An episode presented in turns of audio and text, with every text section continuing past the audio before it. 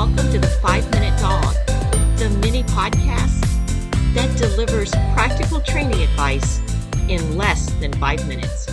Last month, I posted a podcast suggesting that when people get home from work, instead of leashing their dog up and immediately taking them for a walk, to go out in the backyard, play a little bit of fetch, let their dog run around.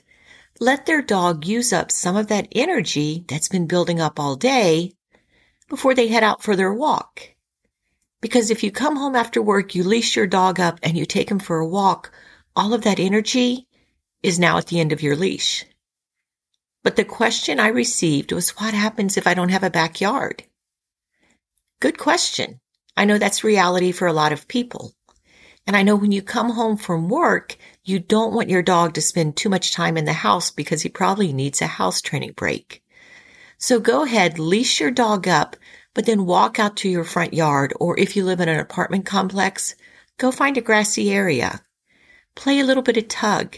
Maybe toss some treats in the grass and let your dog sniff around to find them.